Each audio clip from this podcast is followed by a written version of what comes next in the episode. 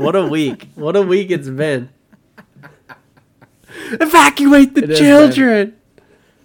Oh man. it really, it really is too good. It really is too good.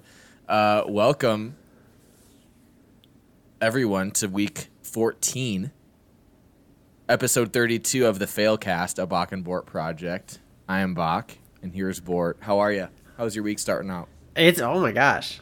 My week started off great. Um, I made three trades yesterday alone. Um, hence our introduction to this podcast. Um, yesterday was quite insane. This week we've had seven trades, six of them coming yesterday. all yeah i think and i think that i am saying this with quite quite a bit of confidence that that's the most trades that have been actually executed and like done on the same day Yeah, yeah. No, it was i think we had i think we had some movement last year at the trade deadline like actually on the deadline itself but not to this extent. And the names that have been moved even this week have been big time names, um, and I don't think we saw that nearly nearly as much uh, last year as we did even in the past four days. No, I would say last year a lot of if a big name went, it was right after our startup draft. Like after people were drafted, they were like, "Ah, I kind of want to move some people around." You know, like Ben, like that's when we saw Christian McCaffrey move uh, for Tua, a bunch of other young players, Yep. some picks and stuff like that. Yep. Um, but then after that, you know, then you made the move for Patrick Mahomes. I made the move for Tyreek Hill. So like a lot of the big names moved before the season started, and then it was pretty quiet. And even even up like this last off season too, there wasn't a whole lot of trading. Um, I think like one of the m- main trades was like Matt moving from six to three and trading Michael Thomas, getting Fields and stuff like that. Otherwise, there really wasn't like a ton. Um, other than I think you moved up as well into a couple spots, but it wasn't until the draft, um, which is kind of Yeah. crazy. So this year has been it was really fun. It was really fun to watch the trades come in, and just uh, just really like I don't know. It's fun watching trades happen, in my opinion. I mean, that's what that's what makes fantasy so fun, especially in a format like this. If we were gonna do a redraft league every year, I've like I don't even do those kind of leagues anymore, just because they're Boring. they pale in compare they they pale in comparison.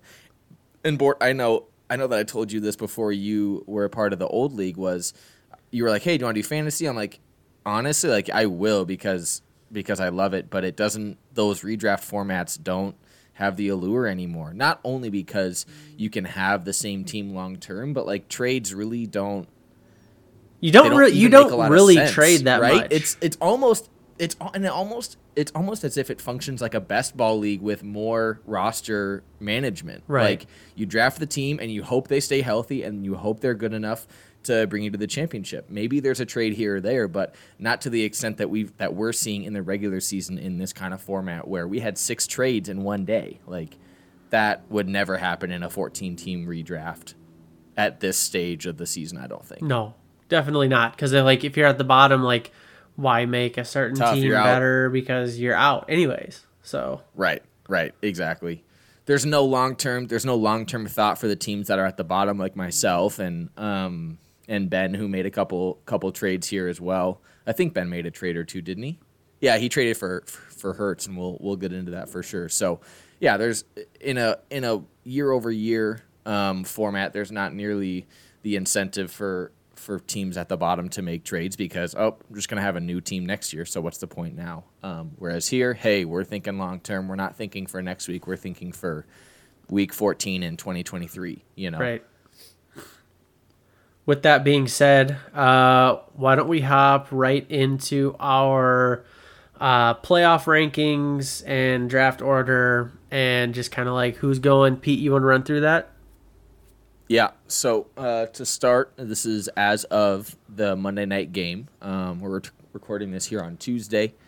Jeremy's at 33 victory points. Um, Chris is at 32. Sam is also at 32, but he's in third due to the point difference between he and Chris. Looks like there's 19 or 1,941 points for Chris versus 1,909 for Sam. So Chris leapfrogs Sam there for the number two overall seed. Sam's in third, like I said, with 32. Then comes Mark along with 31. Uh, Jonathan, um, after that, is in fifth with 27. And then Josh, officially doubled up by Jonathan. Josh has 13 victory points, but is ahead, but is uh, the sixth highest scoring team in the league with 1606. Um, but Eli, not far behind, only needs to outscore Josh by 21.3 points uh, to leapfrog Josh for that final playoff spot. So Jeremy, Chris, Sam, Mark, Jonathan all have playoffs locked and loaded. Seeding may change depending on how on which of them fall into the top seven next week with three victory points on the line. But Josh and Eli, that is the point matchup to watch um, as we move forward here. So that is going to be something all of us are going to be. If you're not going to be paying attention to it, I would argue that you should, just because it's going to make uh, these games on Thursday, Sunday, and Monday quite entertaining. Um, with even Najee for for Eli going right away on Thursday night. So um, big time player for Eli coming up uh, coming up here in a couple days. So. And then with the draft order, um, I'll just hop right into that. Ben is locked in at 101, so Ben has no option. Um, he is locked and loaded for the Waffle House Challenge. His pick is going to be the first pick, which we'll get into a little bit uh, a little bit later. Ben no longer owns that pick, um, and then Brent, your pick is locked in at 108. So 101 and 108 are locked in. The bookends. Um, however, yep, 102 through 107, um, those are still remain. Those still remain to be uh, to be kind of figured out, and then as well, obviously, all of the first round picks from the teams that are in the playoffs, those will get sorted out as uh, as each week in the playoffs roll along. So that's a little bit of a of a over overview of kind of what we're looking at as far as playoff seeding. Um, I think the toilet toilet bowl seating will will will get locked like locked in locked in uh, after these matchups. So um, we'll chat about that more next week. But playoffs are locked in, uh, minus Josh and Eli battling for that sixth uh, sixth and final playoff spot. Yeah. So the only the the only matchup that is locked in in the toilet bowl is me versus Ben, which is actually kind of fun. Um, and so it's it's actually super interesting. So you said Josh has the last spot. Eli is really the only team in the hunt at 21.2 mm-hmm. points behind. Um, it's actually super interesting. So week 14 because our yeah, week 14 because we've already all played each other. The final week is strictly based on uh, the highest scoring seven teams. So even if you lose and you're the and you're a top seven scorer, you're gonna get three victory points. So it's just kind of fun. It's really just a, it's basically rivalry week. You play someone who you know you might have some type of rivalry with.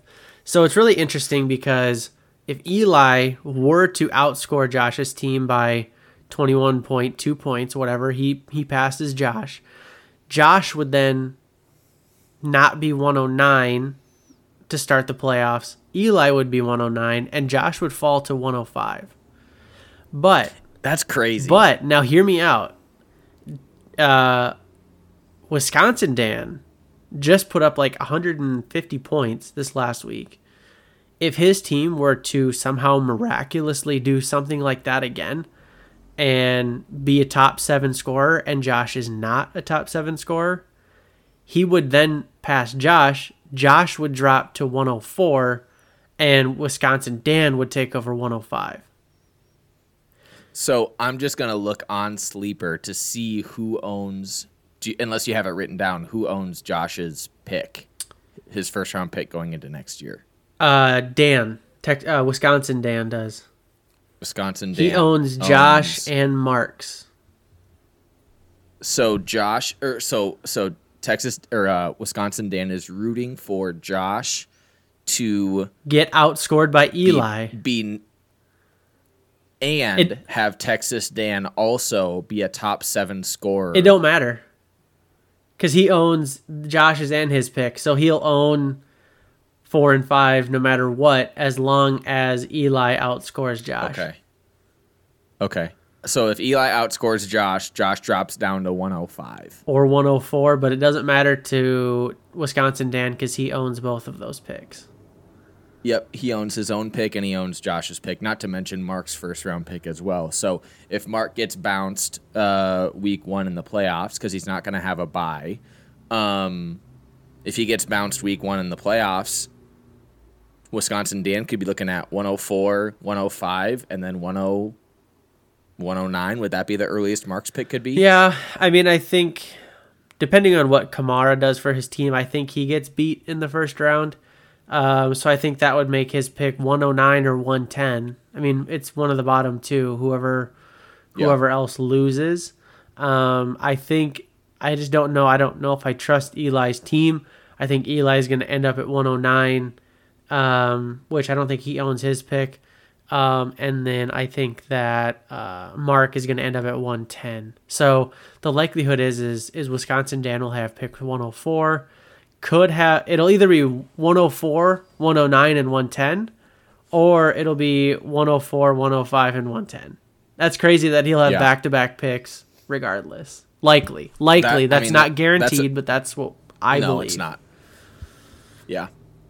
So there is, while it may on the surface seem like there's not much happening or not much movement at coming into Week 14, that's that's possible. There absolutely are uh, are implications that extend far beyond uh, this season uh, wrapping up. It it it goes so far as to okay, if I'm if I'm Wisconsin Dan, I'm not even really wanting to sell those picks and if I do, I'm not wanting to sell them until I absolutely know where they fall in the draft because, like you said, it could it could go anywhere from Josh's be, pick being 109 and Mark, let's say he wins a playoff matchup being 112, right? Right. Like to if Josh doesn't even make the playoffs and Mark gets bounced round one, like that's a huge difference. So um, there's a week left. We have what till Monday night to execute trades, and then we have no trading until the off season. Is that right? Correct. Yeah. So you're kind of like you're kind of stuck between a rock and a hard place. Like I've heard a lot of people say the 22 draft class is not as strong as what previously or this possibly coming next year is looking like. So like you're like, okay, I want to kind of maybe sell my picks for some players if other people believe in this draft class. But then, Right. you know, well, what if I sell Josh's pick thinking it's 109 and it turns into be 104, 105? Then it Right. becomes so much more significant. But if you wait too long, and I and I get and I get a choice at one of the two top two non quarterback positions at 105, Right, like depending on how many some running backs, wide quarterbacks are going to be taken 101, Yeah. 102. You know, Yeah. Yeah, so it's there's there's a lot of movement. There's a lot to watch. Uh, I mean, obviously, the final playoff spot draft order is going to be huge. Mm-hmm. Um, there's a lot to watch going into this week. And speaking of lots of movement, like you said, I think that's a perfect transition. Uh, let's actually let's actually talk about the the trades that that happened over this past week. Um, I'll start us off. The first one, this one kind of came as a shock right away. Excuse me, but now I'm not so shocked at it anymore. Uh, Mark CMC's out for the year. So Mark decides to cut ties with CMC and gets a healthy running back, um, albeit not nearly as talented. Um, Mark trades Christian McCaffrey for Myles Gaskin, and I think it was one first, three seconds, and a third. Is that Yeah, I it's I'm reading that uh, right. it's a it's a Sam. 23 or here we go. It's Ben's 22 second, which is going to be 201 101. 201. or two oh one? And then we got Sam's 22 third, which is going to be a late third. We have um, Sam's 23 second. And we have Sam's 24 first and Sam's 24 second, along with Myles Gaskin for Christian McCaffrey. I think that's actually super fair. Um, Yeah. I think now we can we can officially say that we can't bank on Christian McCaffrey being healthy for a full season. You just can't. Last two years, and last two years, what what was it last year? Shoulder. Well, it came off something Shoulder first. la- he was out for the first part of the year, and then he came back and hurt his shoulder. Um, No, because he was he was healthy to start the year last year. no, he was he was out to start. I thought. I could be wrong. Anyways, though, I'll check. yeah, But I think it's obviously. I don't think. I mean, Sam didn't overpay, which is what so. sometimes you would kind of expect for a player like Christian McCaffrey, but he's also hurt. So I think I think fear, uh, Mark got what he needed in order to believe that he has somewhat of a shot to possibly win again, take home the Empire pot, and end the league. Which Yeah. I don't know if it's enough, you know, but I mean, he went he he made three trades. He made three different trades, some really good trades. He went all in um Yep. to win this year. And that's what and that's what you should do. Like if you're a contending team, you shouldn't be sitting on picks. Right. Like you shouldn't be sitting on picks and you shouldn't be sitting on players that are good but hurt and do you no favors. Right. Like if you're truly all in and that's what that's what Mark uh that's what Mark did, especially with uh, with this move was okay. McCaffrey doesn't help me as a 26 year old healthy running back next year if I don't win. Right. Like that means I would need to have McCaffrey at age 26 and age 27. If let's say Mark were to obviously he won last year, loses this year, let's say, but then wanted to come back and try to win three out of the first four years. I mean, I don't think you can rely on any running back to be healthy, healthy and productive enough in a four-year stretch, no matter how young they are. So it's like for Mark, okay, I'll get a I'll get a player who is albeit much less talented than Christian McCaffrey, but it is at least going to be on the field and has opportunities to score me points if I put him in my lineup. So, um, and then for Sam's perspective, he's like, hey. Gaskin wasn't great for me anyway. I'll just plug in one of my receivers who's on my bench anyway instead of instead of uh, Gaskin, and I'll have Josh Jacobs as my starting running back, and I'll be okay with that because we only have to start one of each position um, mandatory one QB, one wide receiver, one tight end, one running back. So if I'm Sam, I'm like, all right, Josh Jacobs, you're in my running back spot, and I'll I'll figure out who else I'm going to put instead of uh, instead of Gaskin. Well, and he's and he's So, got Chris Carson on his IR too. Yep. So I mean, he's got. I mean, Yeah. Sam's looking at it like, okay, well, if I don't necessarily like, Sam might be also looking at it like, hey, I'm number three in the league. If I were for some reason a- be able to win this year, I'm coming in next year with a Chris Carson and Christian McCaffrey. And Josh Jacobs. Well, I'm saying like, but he wins without them. Oh, right, right, right. I'm adding a Chris Carson and a Christian McCaffrey to a team that already won it.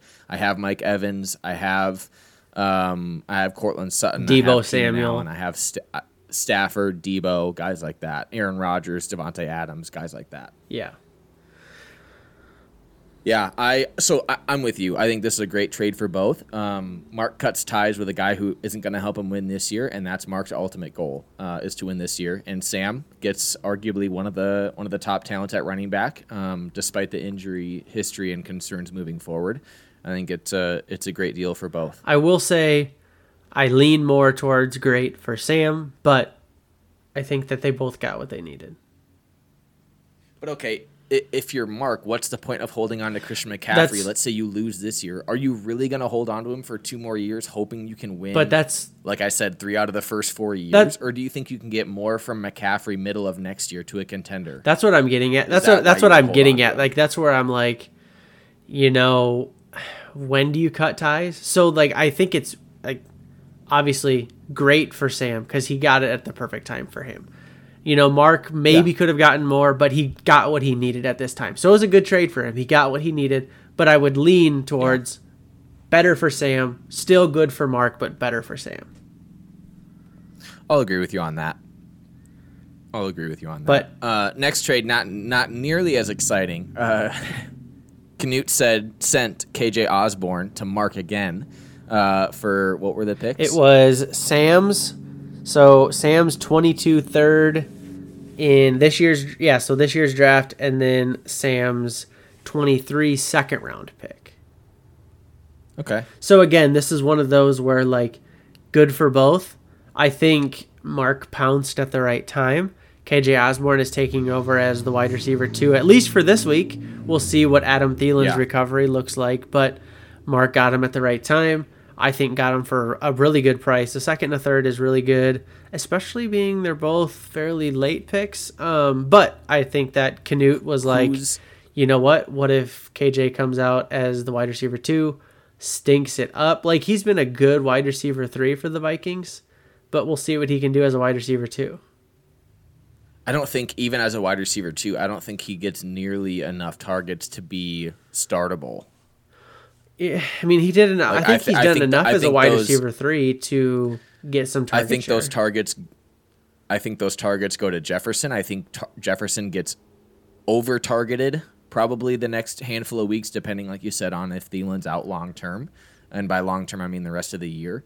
Um, and I also think Conklin and running backs get some of those looks. I'm not saying Osborne doesn't get targeted if he's running there with uh, with like the two wide receiver sets. I'm thinking he is absolutely out there, but I don't know if I don't know if Kirk is a guy to hyper target a guy just because his favorite target, Adam Thielen, isn't there anymore. see- I don't know if he's gonna just autom- automatically assume, hey, all the all the throws I would throw to Thielen, I'm just gonna throw to Osborne. I don't know if if that's if that's how they how they think about. I would that kind of normally, I would normally agree with you under any other quarterback circumstances, but to me, I think yeah, Kirk is going. Obviously, he's going to target Jefferson more, but he's also not like the quarterback that is going to focus in on his main guy because of Thielen being out. I don't think he's gonna be like, oh, I need to throw the ball to Jefferson more because Thielen's out.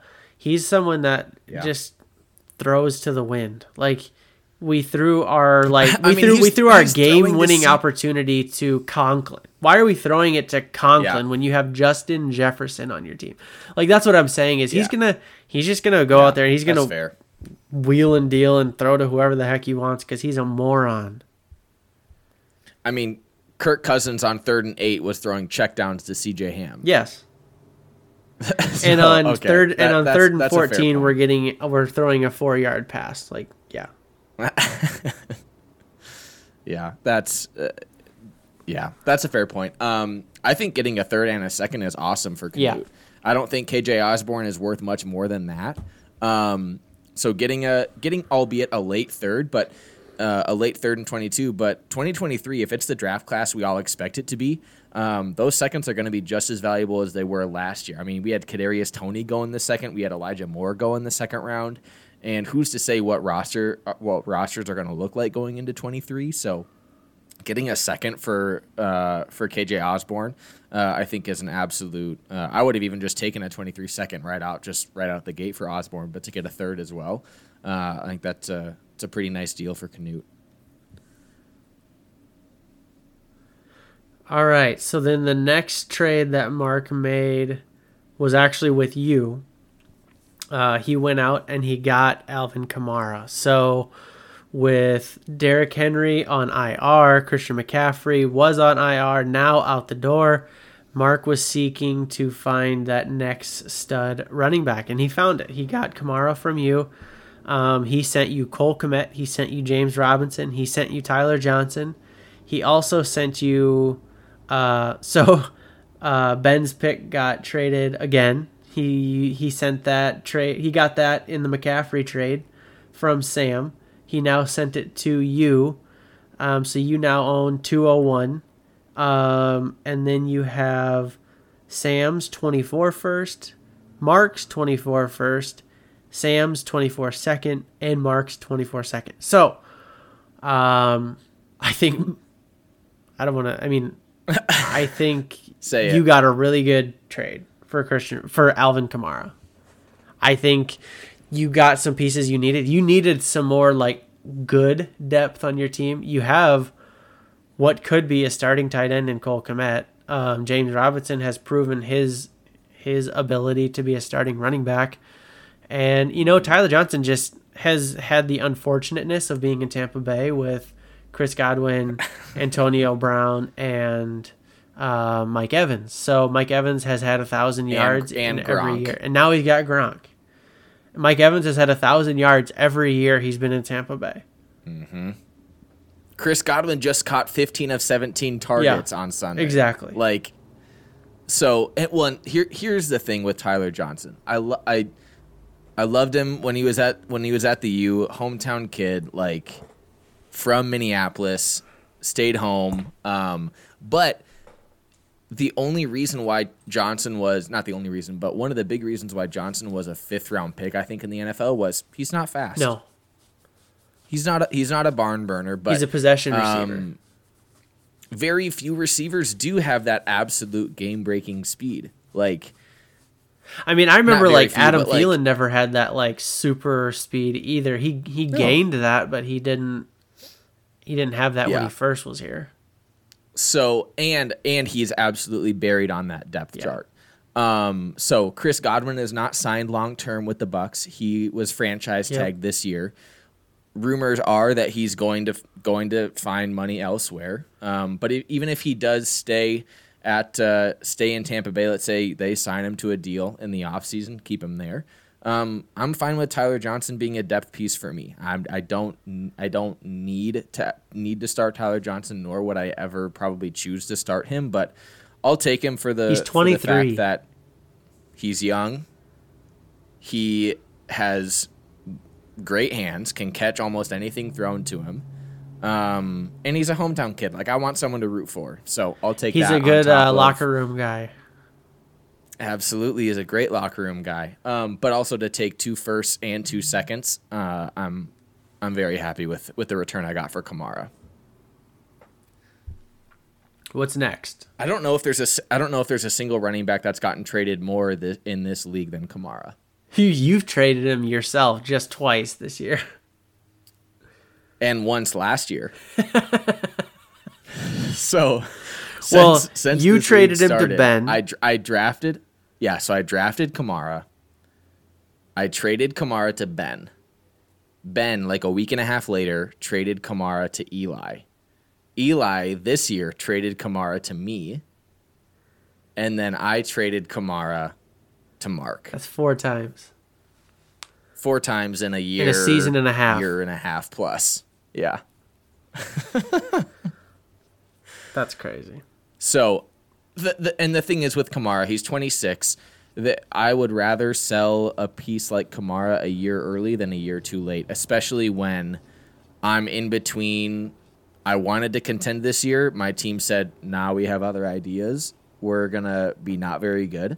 So for me, I'm like, okay, well, does Kamara really fit into my into my window of contending in a year and a half, two years, maybe? But I also don't know if I love the idea of having a 28 year old running back um, be the focal, not the focal point, but like be a big piece of my of my aspirations. So that's kind of where I sit with that, and I'm like, well, I'll sell a year too early and a year too late. And to be quite honest with you, I'd love to see the league end. So. Um, I got what I could for I got what I could for Kamara, and uh, I'm very happy with the return. Um, go and end this stupid thing, Mark, so we can start over. Yeah. I would. I mean, I guess I wouldn't hate it. And it's not it's not collusion. It's not collusion because it's not like I sold him for a third. Right. I got t- I got two starters, a depth piece, two firsts, and two seconds. Like you can't say that I did that. Well, and like you like you said earlier, to, like know. before we were podcasting, didn't you say like i if it doesn't end, then you still have some really good pieces to build around? Right. Yeah. Right. Kmet with Fields having a full off season. Build the uh, in- O-line. in Chicago. Allen Robinson's not going to be there. He's signing a, diff- a deal somewhere else because there's no way Allen Robinson comes back to Chicago. Not a chance. No way. So there's targets right there. Um, James Robinson's only 23, and who knows what ETN's role in Jacksonville is going to be.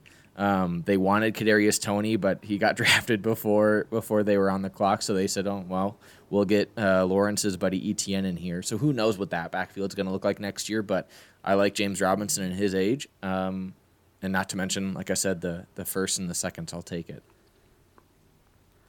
Well, the next three are all trades by me. So do you kind of want to brush through these a little bit? Yeah, I'll do it. Um, so you first sent Leonard Fournette for TD Lenny uh, to Chris for Rhamondre Stevenson and a second. What year is that second? This year. Second. I think it's Sam's. so. It's a 22 second. Okay, so it'll be a late second, but uh, but that still absolutely holds some value. Um, I like that for you. The next, and we'll talk we'll talk about this in in more depth, but I'll just breeze through all three of them. Uh, then you sent Zach Ertz and Khalil Herbert for Christian Kirk and Kenny Gainwell. That was between you and Jeremy. So Jeremy gets his uh, gets another starting tight end for depth, most likely. I can't imagine him starting Ertz in any of his flex spots or over Kittle. But if Kittle does get hurt, you get a um, uh, tight end one. shockingly product, shockingly productive tight end in Zach Ertz. I didn't see it coming this year. I don't know about you, but I kind of did. Um, I was actually really considering holding him for the fact that he's really played well in Arizona. He is a free mm-hmm. agent after this year, so he can he can choose then if he either A wants to stay in Arizona or B if he wants to go somewhere with a, a tight end needy team. Um, so the only downfall is that he's gonna be 32. Let's see. I think he, he is, is 31. 32. He will be 32 next season. Okay. So I'm like, he's still productive. He can still catch the ball really well. Um, so yeah, that was kind of my thought process. Get a younger receiver, get a uber productive running back in Kenneth Gainwell, and then he got his handcuff to David Montgomery. Yep. And he, Herbert's looked at Herbert's looked nice. Granted, the Chicago O line is awful, but Herbert has a role in that offense, I'm convinced. Tarik Cohen hasn't played all year. I don't even know what his injury was, but that's kind of the role that it looks like Herbert is is trying to fill is that hey, not even a third down back, but a change of pace. Uh-huh. And and like you said, it's a handcuff for Jeremy. Montgomery was already hurt this year. Doesn't hurt to get that kind of player. And if you need to plug him into your lineup at some point. And he's already surpassed Damien Williams. Right, correct. Um, so then, okay, so then my last trade that I made um, was with Ben. I traded Jalen Hurts plus Mark's 22 second for pick 101. So I got pick 101 from Ben, and I also got uh, Pete's first round pick, which I'm thinking is going to be right around 106, that 106, 107 range. Um, I don't know. I was really torn on whether or not I wanted to trade Hurts.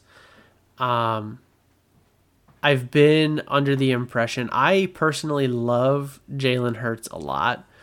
Um, and I was reading a lot on him. I like him. I just don't like the fact that if you shut down his legs, um, it's easy to, to shut him down. Now, this I think he's only started 15 games. So you almost have to treat him as a rookie type running back. And you're not just gonna. Didn't he start you're a not gonna, games last year? He started like three or four at the end of the year. I could have swore he started. Well, yeah, you're probably right. I'll but look. so something like that. He started towards the end of the season once they pulled Wentz, um, and so like you're not just going to take the keys from him. I know the general manager loves him. Everyone was like, oh, yeah, Hurts is gone after this year. The general manager loves him. Yes, they have a lot of, they have three first round picks. Now they've made theirs significantly higher. But their other two picks, I could easily see them going. They need some offensive line. Like, if they go quarterback and keep Jalen, like Jalen Hurts, then that's just ignorant in my mind. Like, the quarterbacks in this draft aren't all that great. There's only like a couple really that are first round level talent. And if you go after the first round, then essentially you have another Jalen Hurts type quarterback. So I think they roll the right. dice, they get an offensive lineman, they get a little bit more defensive help, and then with their higher end first round pick, maybe they go and get another wide receiver because they could really use another wide receiver. So I think Jalen Hurts is the quarterback in Philadelphia. Gardner Minshew played really well last week, but that's what a great backup should be able to do. That's why you go, you trade a sixth round pick for Gardner Minshew so that he can come in, win a game when you need it, and he's not going to do that very often. Yeah. In the in the games last year that Hurts started, so it looks like it was the final 4 weeks of the final 4 weeks of the season. Looks like he came in halfway um halfway through through one of the weeks that that Wentz was officially benched. Um, he had eight touchdowns to to five turnovers, so eight total touchdowns, uh, four in the air, um, three on the ground, so seven, um, seven touchdowns. So I think it was five turnovers, two fumbles lost, and three and three interceptions. So that's not a great ratio, but it's his first four starts in the in in the league this year, and I think that was just last year. And this year he's limited. Um, he's limited the the fumbles. He's only lost one fumble.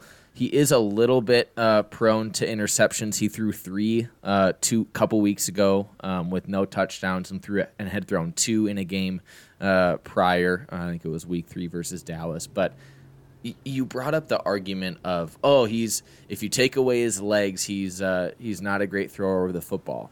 You can honestly probably say that like I don't know how much how much water that argument holds because teams haven't taken away his legs. He's been running every single game. Like it's not like oh he ran for two games, ran for a couple touchdowns in a couple games, and he's been held scoreless on the ground. He had three rushing touchdowns a couple weeks ago. So it's like yes, that's a nice hypothetical for why Hurts isn't a great thrower of the football, but if they're smart enough in Philadelphia, they're going to design their offense around his legs and say, "Hey man, like this is an asset that most quarterbacks, not named you or Lamar Jackson or Kyler Murray, really don't have. So we're going to utilize it and we're going to spread defenses thin.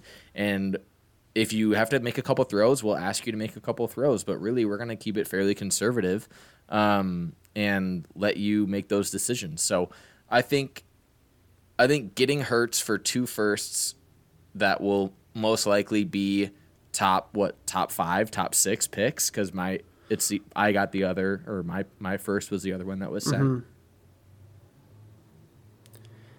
I think that's great. I think that's great for Ben and I think it's great for you. I'm not mad at Ben sending 101 because hey, if I like Hurts more than any of these unproven quarterbacks, I'll take that and he's still young. Like that's what I'm thinking for Ben is like, hey, get a known commodity. Right. Like get get someone who you know, hey, this guy held down a starting job minus injury for for a whole year and was top five, top seven, whatever Hurts is going to end up finishing at. Like, yeah, dude, you can't. Lawrence hasn't looked the part. Tua hasn't looked the part. Hurts has at least looked the part. Like, go with that and hey, say screw it, man. Like at some point, I got to get bodies on my in my lineup to actually like back and play. And if he thinks that Hurts can play, I don't fault him for that one bit. Yeah, I you know I agree. Like I, I I know and I know he can throw the ball too. Like against Dallas, yeah, he had the two interceptions, but he was also slinging. Like he threw it almost forty times. He had thirty nine attempts. He threw it for three hundred and twenty six yards, two touchdowns and two interceptions, and then he followed it up in in Kansas City, and threw it forty eight times. 387 yards, two touchdowns, no interceptions, no turnovers. And he yeah. rushed for 47 yards. And he's had how many touchdowns on the ground this year? Three, five, seven, eight, eight rushing touchdowns to go with. Uh, to go with however many passing touchdowns he has. I don't even know how many rushing touchdowns Kyler had last year. Was it in the double digits? Something like that? I don't even know. I don't even want to guess either. he's only got so he's only got two oh. games. He's only got two games where he hasn't scored at least with with passing or running, and that is week 8 versus Detroit and now week 12 versus the Giants. So two it's so really funny because two really bad teams were able to like completely stop him. But then he's beat he's beat he's you know, he's done really well against San Francisco, Dallas, Kansas City, right. Tampa Bay. like it's it's just funny the teams that he's got big big numbers against versus the teams that are bad where he struggled. Yeah. I I think it's a it's a good move for both. Um, you now have who Burrow and who else as your quarterback? That's it. That's it. So I think I'll likely be going quarterback at 101. If you, are you keeping it? Most yeah, likely? I'm likely going to keep 101 unless someone blows me away okay. with some quarterback. Unless uh, Jeremy wants to trade me Herbert. Uh, some of our listeners just got a little upset. I'm not going to name who, but Chris. Final trade was Canute and Wisconsin. Dan uh, Canute sends sends Dalton Schultz and a 22 fifth round pick for Tyler Boyd and a 22 second. So Uh, Canute is saying bye bye to all sorts of talent on his roster. KJ Osborn, Dalton Schultz, those are both those are those are both gone. He did get Tyler Boyd, who just had what I think almost 100 yards in the year uh, for Cincinnati, and he gets a, a 2022 second. My thoughts are, I mean, at some point, Canute, you have you're gonna have too many picks. Like I like you can scroll on hit like if you're on the sleeper app, you can see like how many picks uh, a, a team has. It's a good two or three like full screen scrolls to get to the bottom of of the picks that Canute has. It's a lot. And I asked him yesterday because he and I were talking about Schultz, and I was like, I was like, dude, like at at some point, like, what are you gonna do? Like, if you have three first round picks and five second round picks and three third round picks, you don't even have expanded roster space for all these guys, right? Like, you just don't. yeah. Like, because we do expand our we do expand our rosters in the offseason to to be able to uh, accommodate for guys that were on our IR in the regular season.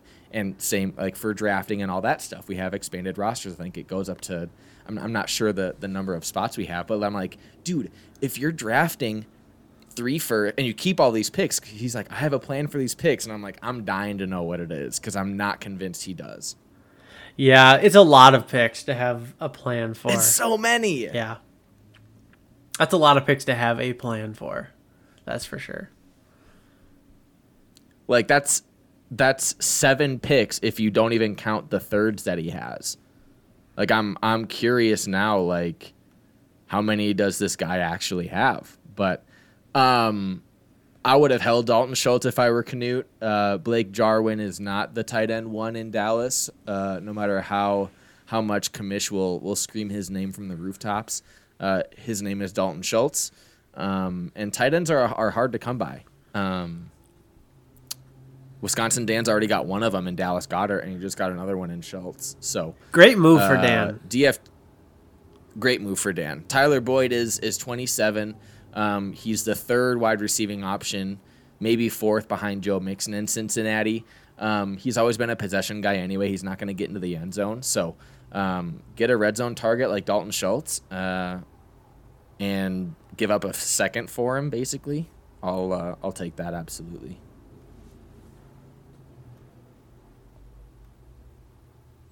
All right.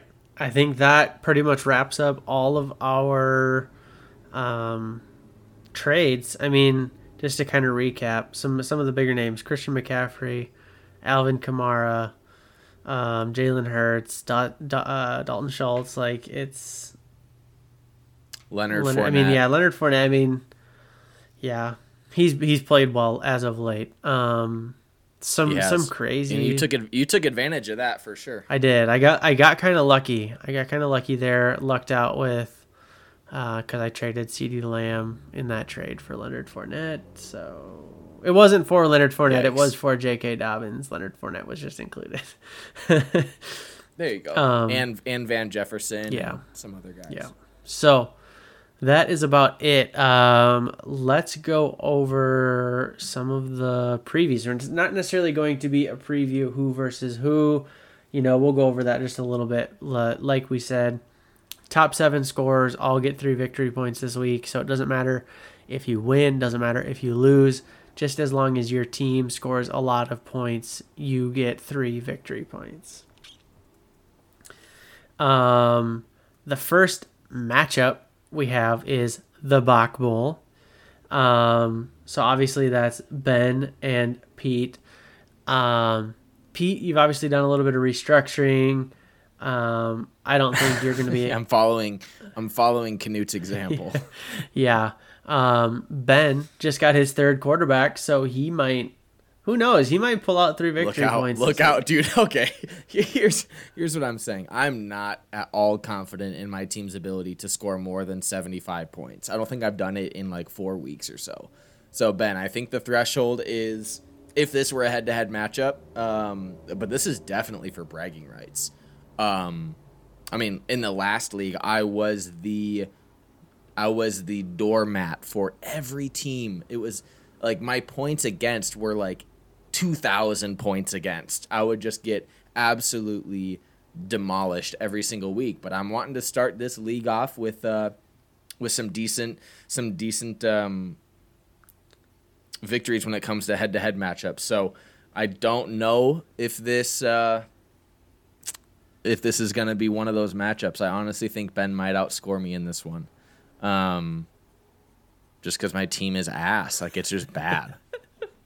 my team's just it's just bad, dude. I don't I don't have much else to say. I don't. I'm not gonna get. I'm not gonna be top seven in scoring. I'm gonna be sitting at what? What am I? What am I at? 15 victory points, 16 victory points. Something like that. Yeah. That's gonna be. I was so confident this year. Like when when when Canute put out his his projections and it was like low 20s victory points. I was like, get out of here, dude. I'm like top five playoff seed, like with a bullet, and that was before trading for Tyreek. I was so confident, and then. uh and then it didn't, and now I'm just sad and broken. It'll be okay. Don't tell me Probably not, but I'm going to say that. That's why I'm rooting for Mark. Go Mark. Go, Mark, go. Um, so then the next matchup we have is Matt versus Jeremy. This, um, so these were set after week one when Matt took down Jeremy, who myself had Jeremy running the table. Um, and then Matt, the team who I had winning one match this week, uh, beat him. So did not envision that, obviously. So we have the rematch Matt versus Jeremy. Can the little team that could do it again? That would be that would make almost 50% of Matt's wins for the year. Uh, according Jeremy. to Sleeper would be would be against Jeremy. 2 out of the 5 victories would be against Jeremy. And uh, for Jeremy, a solid 66% of his losses would have been at the hand of the little team that could. Two out of the three. That would be that would be awesome. Having the league champ have three losses on the year, according to Sleeper, and two of them be to the same team, who just so happened to be bottom three in the entire league. That'd be great. That Can we root for that, that? would be Like, that I'm would be I'm really rooting funny. for that to happen. That'd be really funny. I would love. Travis Kelce has 160 yards and three touchdowns. Lockett has a bunch of Uh, yards. Lockett. Lockett goes for a couple tutties. Um, Justin Fields. Justin Fields Mar- goes uh, dumb. who else? Uh, Rand- Who else Randall Mar- Cobb. I am no, they're on bye, so he's not playing. Corn Dog. Hunter Hunter, Renf- Hunter, Hunter Renfrow, Renfrow gets like 100 yards. like two touchdowns. Uh, that'd be just career days from every single one of Matt's people, only to eke out a victory from Jeremy by like five points. No, that would get him to score. He'd score like 175 points, and Jeremy will score like 260. yeah, probably. What? Because Jeremy put up 231 this past week. We didn't even talk about that. No, we didn't even talk about last week. Jeremy put up freaking 230 points. Not even fair. The most, the most points in league history. I think he, that's the second time he's done that. He beat his own record. Yep. So he's got two out of the top five, at least two out of the top five scores. If not like three. I think this is his third time scoring Of 200 all time. points. Because he did it earlier this year. I don't know if he'd done it before that. Almost 200 then. But I'll, I'll look. Anyways. Um, yeah, so that's the Matt versus Jeremy, the rematch.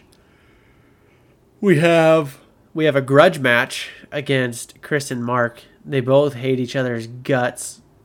Um, so this is a perfect one. Um, they both hate each other, so this will be a fun one to watch. We're definitely going to hear a lot of. This is definitely for bragging rights because whoever wins is definitely going to brag to the other one a lot. Um, for which matchup? Chris versus Mark. I mean, Mark Mark's team name is one time defending failed champ. So if uh I mean, yeah, both these teams are are going for the championship, but this would be a nice notch in that belt. Uh, for sure. Well, it's it's and I think uh, and I think honestly there like there is there is playoff seeding that still needs to get ironed out. Um so this isn't a oh mail it in for week 14 like hope my guys stay healthy. It's no, I like they need their guys to have good weeks if they want to be able to if there's a certain matchup that they're hoping for. Um they're absolutely playing for something this week. So it's not at all a quote like mini buy for these teams. It's no, there are absolutely implications to be uh, to be had and considered.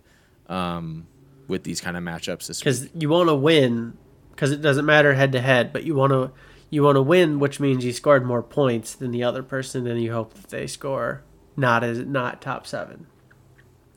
Right. because obviously the Uh, top other top five top five picks are or the top five playoff people are locked in. They're not going to be knocked out. So it's just like who's going to score the most points. Obviously, we think that those five people are going to be five out of the top seven scores. That's how it should work. Um, so they're just looking for maybe like two to three other no-name teams to score more points than someone else, so they can outscore them in victory points. It's it's going to be interesting. Uh, the yeah, matchup that you are have a, a vested interest in is the Rock and Cows Bowl. That's a great name. That's a great name. I'm, I'm glad we I'm glad we came up with these. Um, Rock and Cows Bowl, Canute versus Bort. Um, Bort, you're much closer to the playoffs than uh, than Canute, but you still have an outside. Uh, you're still on the outside looking in. So two non-playoff teams going at each other, obviously for bragging rights. Um, is there anything you want to say to uh, a defenseless Canute? He can't uh, defend himself right now. Is there anything you'd like to say? Canute, your team sucks. You don't stand a chance. Uh, you'll be lucky if you even score 65 points this week. You have too many picks. Yeah, your picks don't mean shit. They're like 75% of them are fourth rounders and greater, so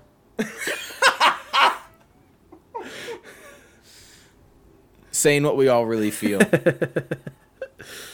good luck, Canute. Your team sucks. You suck. I'm just kidding. Just kidding. no, I don't. this is what happens when you have when you have lifelong neighbors uh, be in the same fantasy lifelong neighbors, coworkers, you name it. But um, yeah, no, I don't think. I mean, Canute's team just isn't there. I don't think he will put up very many points. I personally uh, believe that Canute will be joining Ben in the Waffle House Challenge. I think that uh, Canute Canute is the worst team remaining. I think that every other team in the toilet bowl can beat him. Um, That would make that would make going to Waffle House two times like twice as twice as enjoyable for everybody else. yeah, because you got two people there.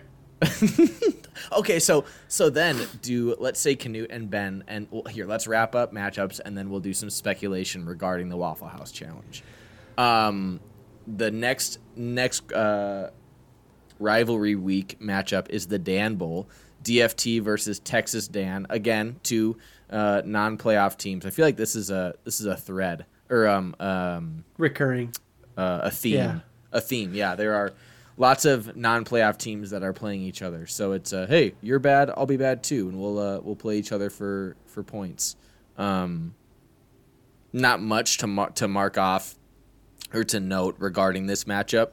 Um, I do think it's interesting that Texas Dan took almost all of his players off of his taxi squad, like what two, three weeks into the season. yeah. Um, so he tried to be competitive, and it uh, it it didn't it didn't pay off at least this year. So It almost um, did. I thought he was going full to. and open.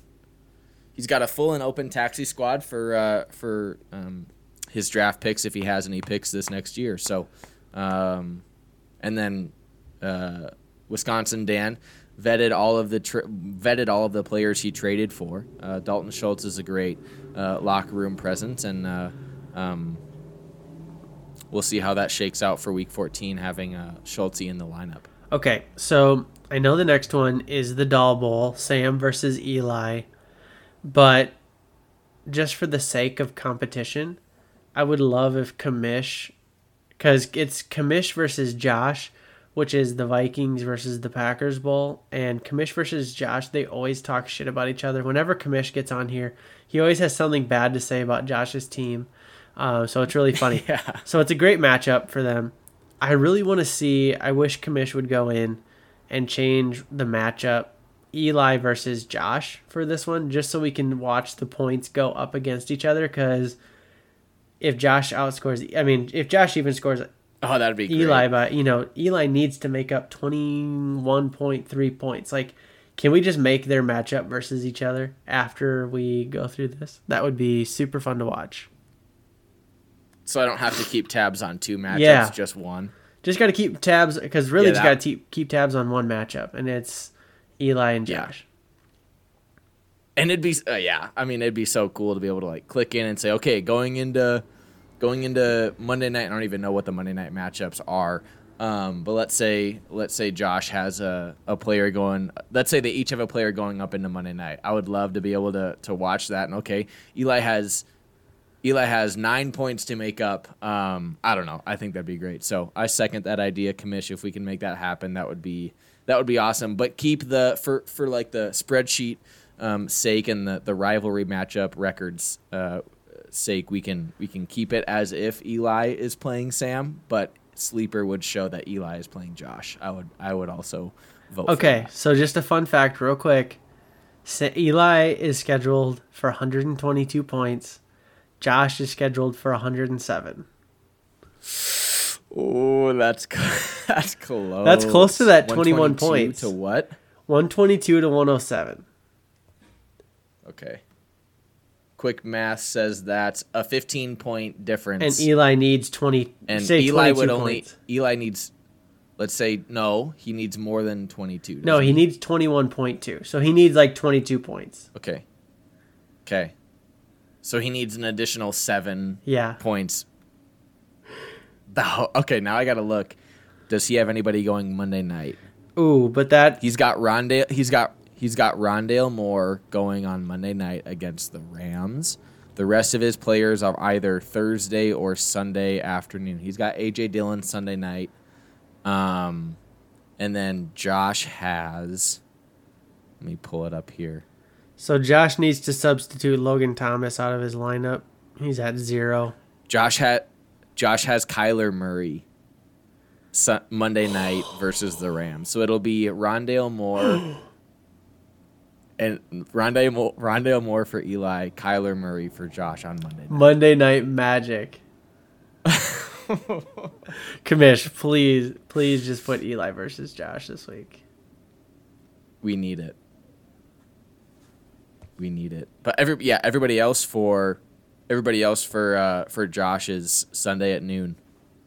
Oh, he's got he's got Slayton at the 305 game, but so Eli has two players, Big Ben and Najee on Thursday versus the Vikings, and he's got Rondale Moore on Monday, and then uh, Josh has Kyler, his most important player, uh, Monday night as well. Teammates too, which will be interesting. Yeah, is Kyler going to throw to Rondale? Because if you throw, if Kyler throws a touchdown to Rondale, Kyler gets four, Rondale gets six. So l- let's say no, let's say it's a 20 yard touchdown pass. Kyler would get five points. He'd get one point for the for the 20 yards because it's every 20 yards in the air passing is a point for the quarterback, Uh-huh. plus the four for the touchdown. Rondale would get a full point for the reception. He'd get two points, so it'd be three points. So it'd be five versus nine No. points if Rondale Yeah, yeah, yeah. Because six points for Yeah. the touchdown reception, and three for the point for the for the actual reception, and yeah, three for the reception and yards. So Rondale, if you're rooting for Eli, you want Rondale to, to catch a lot of short passes and have touchdowns. And If you're rooting for Kyler, you want rushing touchdowns from Kyler. Yep. holy, Oh, that's gonna be good. and thing that sucks, I, Ben Roethlisberger is going up against Minnesota, and I know everyone wants, wants to crap on us. Minnesota leads the NFL in sacks, and Big Ben is not mobile. We should be able to get to him. How is that possible? With we haven't had Hunter in three weeks, and Everson hasn't played in two. Like how, how? I don't know. I feel like we haven't even sacked a quarterback in a week and a half. We have like 30 some sacks.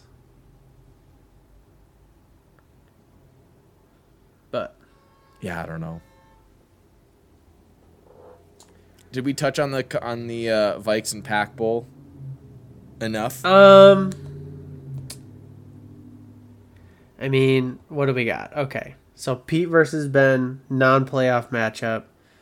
Matt and Jeremy. Yep. Jeremy's already in the playoffs. I mean, Commission Josh. Josh is fighting for a playoff spot. Commission's already locked his spot up, so I don't think he really cares too much. Jo- and one and Jonathan can't Jonathan can't leapfrog Mark, Sam, Chris, or Jeremy for playoff seeding. Jo- Jonathan's locked in at five because he has 27 victory points. Mark has 31. So even if Mark isn't top seven and Jonathan is, it's still 31 30. Yeah, Jeremy Jeremy's looking to out to I mean, all he needs is a top seven score. He's got number one locked up. He's Chris and Sam, that's a little bit of an interesting one. Uh, Chris leads Mm-hmm. Sam by about 32 points. So Chris needs to be a top seven score, and he needs to outscore Sam by 30. Well, he doesn't need to outscore Sam. He needs, well, let me see. He just can't be outscored by Sam by 32 points. So essentially, he just needs to outscore Sam just by a little bit. Um, Yep. Sam, obviously in third, wants to outscore Chris by 32 points. I don't think that's going to happen. Um, Mark, Mark needs Sam to not be. Mark needs Chris and Sam to both be not top seven scoring teams, and that would thrust him into second if he can be a top seven scoring team. But that, I mean, so really, only one team is solidified in the playoffs on their spot, um, and that's that's Jonathan. Jonathan. I mean, from so from a lot of from thi- a lot of thi- one to four is is separated by two victory points. yeah, a lot of things are possible. I would also say in that same breath, a lot of things or not a lot of things are plausible. Right. Like I don't think it's I don't think it's plausible that Jeremy isn't a top seven scorer. Right. I don't think it's plausible that that Sam scores 32 more points more than Chris, and I don't think it's plausible that Jeremy, Chris, and Sam are all not top seven while Mark is. Um, Oh, is it possible? Yeah, absolutely. You know what I mean? I mean, it's possible that one of them isn't a top seven scorer, but it won't happen that Sure, so Mark two or Mark- three. No, no, it won't. It won't happen where every every team that that Mark is going or is uh, behind is gonna is gonna have a stinker. Um, So Mark could pass one of them. possible. And like, would Mark rather fa- see? The thing is, is Mark would like to have one of them not be a top seven scorer, because then he faces Eli or Josh instead of Right. Commish. I feel like a Mark Mark would beat an Eli or a Josh, but I don't think he would beat Commish. Yeah, it's uh, that's a conversation for for next week probably. Yeah, definitely. It's going to be a fun one to watch. Um, do we want to give our, uh, our fire and ice picks for the week? Yeah, let's do it. Um, I'm rooting for Eli, so I got Diggs having a monster game against Tampa Bay in Tampa Bay.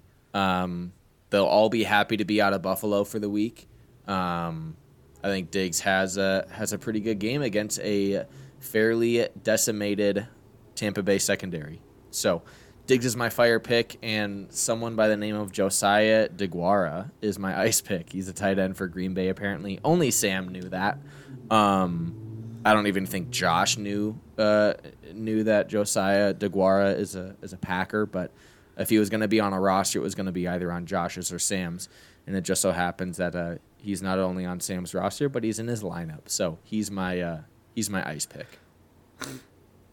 Yeah, I really, I don't want to pick any team that I'm rooting for for a fire pick, because like, I really wanted to go with like a Tee Higgins, because could he keep his hot streak going? I think he could. He had a day. He had two weeks where he had days. Um, but hmm, for the sake of fun, let's say I don't even know. Hmm. This just shows how much I have put into this. This week we are going to say that um, Diontae Johnson is going to torch the Vikings secondary. Oh. Um, and then for my ice pick, let's see here. I'm gonna go my ice pick with Sony Michel versus Arizona. There we go. Coming right. off a big week, Diontae, Arizona's gonna shut them down. There you have it. There we go. All right. Thanks for listening, for listening. everyone. Bye.